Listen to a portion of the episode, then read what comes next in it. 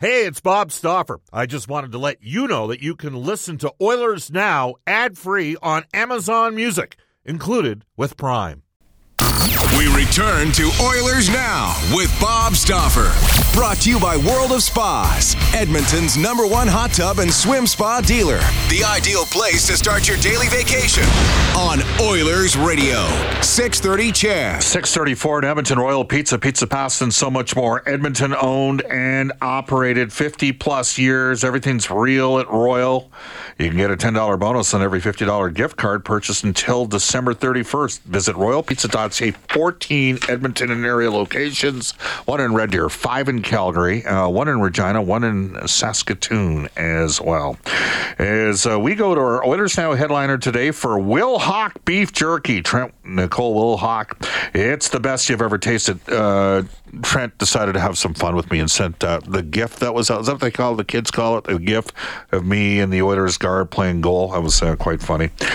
It's the best you've ever tasted. Search for Wilhauk, W-I-L-H-A-U-K today. Any guy that I played hockey with would tell you I was so far from the goal that there was no chance I'd ever be in between the pipes. Though if I didn't like you, and I thought you were lazy in practice, I would shoot pucks at your head. I was that guy.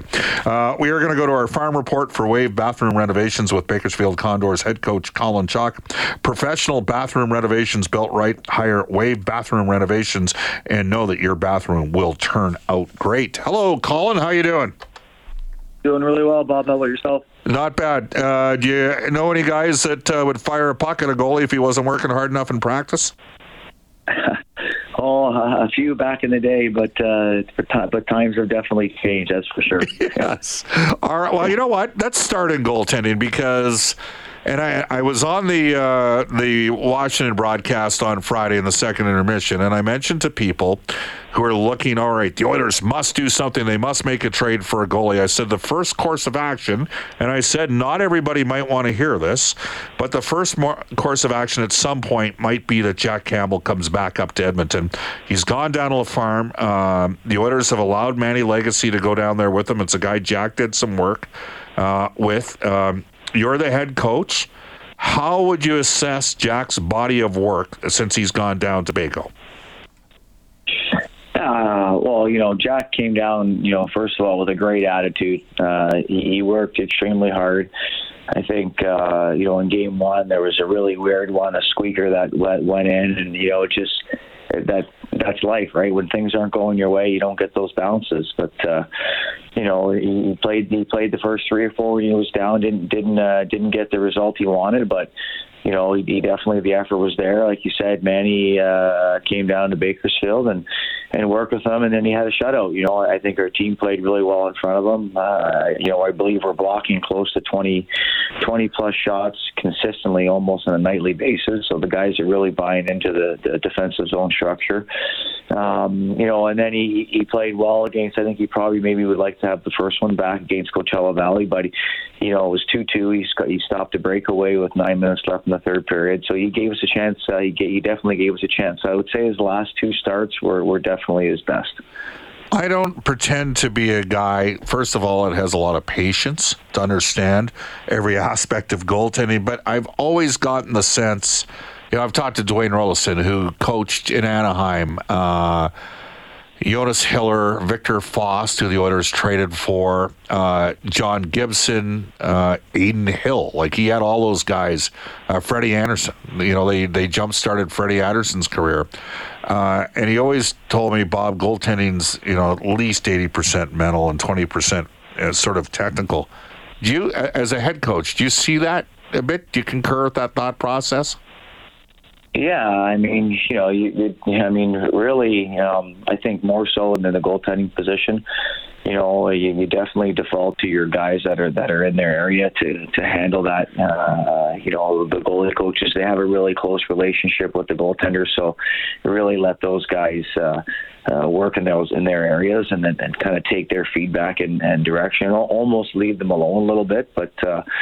You know, if you're not right between the ears, you have no chance, right? And I think that's even more so with today's player. You have to have you have to have a when things aren't going well. I think, Bob, how you and I were raised, when things weren't going well, Mom and Dad weren't afraid to kick and scream a little bit. And now it's there needs to be a calming effect, and there needs to be more solution finding and help them with the answers and steer them in the right direction. Ultimately, it has to be them in the end. But I think that's more the approach for sure. My dad has long since passed. He was not a huge sports guy. But he got upset. Goes, "You're the biggest kid on your team." This is when I was like 12. He goes, "You got to be the aggressor, and you got to have them gloves off first if it starts happening." So next game, like 12, we're talking like PWA, right? And they're off. And anyways, I got suspended for 3 games. And he's like, "Well, maybe that was a little bit excessive." Well, I'm like, "You told me." All right. So. You had a good Sylvain Rodrigue. At one time, you guys had the highest save percentage in the league between Kelvin Pickard and Olivier Rodrigue. So it's unfortunate for Olivier because he might have got a start more or two in goal here because you haven't played a lot of games over the last 3 weeks, have you? Yeah, I think we're one of the lowest in the league. So that's been, it's kind of been one of our not player complaint, but just, it's been hard to find momentum, right? And like you said, I think we're 6th now in the league in GAA, but we were first there for a while. But that's what the farm is for, right? Like we have to be ready to help the big club and do what's asked. And we're good soldiers, so that's what we're doing. I know you're looking for more juice out of your power play over the last season plus, and they had a quiet game. I think that's fair to say against Coachella Valley. Lavoie is on the first unit. Borgo right now. If I think, correct me if I'm wrong here. Was it Kajula, Peterson, obviously Griffith, and Dineen, and Lavoie? Was that the first unit you're rolling with right now? Yeah, that's the first unit as of last game. Yeah, they weren't. It's funny they. They scored a big goal against Henderson on a set face-off play, which, to be truthfully honest, right, the coaches draw it up, and it almost never works. But when it works, it's great. And then the next game, the power play was 0 for 4, not very good, but both units had breakaways off power play set breakouts. You look at the Oilers, I'm sure that's the coaches calling that set face-off there, renewed scores. And, yep. We didn't hurt on 2 breakaways. So, that's the game. But, having said that, they were quiet and they didn't generate enough, that's for sure. All right. Lavoie and Borgo, give me your, because you're looking at Xavier's offensive productivity and he's a little quiet right now. Lavoie's actually been more productive and has had a recall. Give me your assessment on those 2 players. Yeah, I think Xavier started out really well. We talked a few weeks ago, and I would say he's been a little quiet. I guess is a good word to say for it. Today's player, like we talked about earlier, it's so mental, right? Like their confidence is up and down. And I think in moments like this, we just got to show them stuff and doing it right, and also hold them accountable. But also kind of put your arm around them and say, hey, you're a good player, Xavier, and we believe in you, and you got to believe in yourself. So he's a good player. He's gonna generate offense for us. We believe in that. Lavoie, he had some opportunities to shoot the puck, and I think his timing was a little bit off in the last 2 games. But that's, I think he played 22 minutes against Coachella Valley, and he's used to playing 6 to 8, right? And his role, and good on Rafi LeBlanc. He's been in my office the last 2 days, and he's saying, "Chalker, I want to be an NHL player, and I want to be able to be better defensively. I want to roll, So if I get another opportunity up with a big club, maybe I can kill penalties. Like maybe is that something you can help me with? So good on him, like showing that maturity. Bob, 2 years ago, Rafi, all he thought about was how he could score his next goal. He was not thinking about the defense side of the puck, and what the farm is for, to show some growth and mature the young players. Well, total curveball for you to wrap up with. So we focus so much, Borgo's a first rounder, second rounder in the case of Lavoie. But I have a theory that sometimes you have a better chance because there's way less pressure on a 6th or 7th round pick. And I want to ask you about Max Wanner. he's like, don't get me wrong. He's, you know, we're talking, okay, what are we, 23, 24, 24, 25. I mean, maybe gets games by 25, 26, but you're playing him a fair amount. What are you, and he is a 6'3" right shot center. Those guys tend to find ways to get in, especially if they touch all the bases on the ways up. What are you seeing right now out of Max Wanner? Excuse me. Yeah, Max is, you know, he's paired with pretty much exclusively with Cam Dineen. And, you know, he's, again, another young player that he's, I would say he's pretty close to 20 minutes every night. You know, he's not seeing any power play time, but he's seeing everything else, 4-on-4. You know, he's penalty killing. He's moving the puck. I would say, you know, Keith McCambridge is doing a really great job with him, just getting him to focus on moving the puck, being physical in the D zone, shot blocking, boxing out, and I think most importantly, just being hard to play against. And like he's done a fantastic job. You know, are there moments that he holds on to the puck too long and gets hit? He probably that we saw with Broberg early on. You know, especially for him coming from the big ice. Are there times that we'd like him to move it a little bit quicker? Sure. You know, we'd like him to be a little more physical at times. Sure. You know, but you know, for a first 10 games in the American Hockey League, coming from junior or 20-year-old kid, like. And like you said, a late-round pick. I think it's definitely there's potential for a diamond to be in the rough there. And I think, as you know, with the salary cap world, you got to find guys like this to make the big club. All right. What's the schedule like this week? We're in practice tomorrow. We're in Henderson on Wednesday, and then we got a back-to-back against Texas at home. All right. Good stuff. Colin, we'll talk next Monday. Thank you for joining us on Oilers Now. Okay, thanks, Bob. Have a great day. You bet. That is Colin Chaulk. He's the head coach of the Bakersfield Condors. Our farm report for Wave Bathroom Renovations. Professional bathroom renovations built right. Hire Wave Bathroom Renovations and know that your bathroom will turn out great. When we come back, Reed Wilkins, Dave Campbell. Reed will set up Inside Sports. Dave will have This Day in Oilers History at 6:45. You're listening to Oilers Now.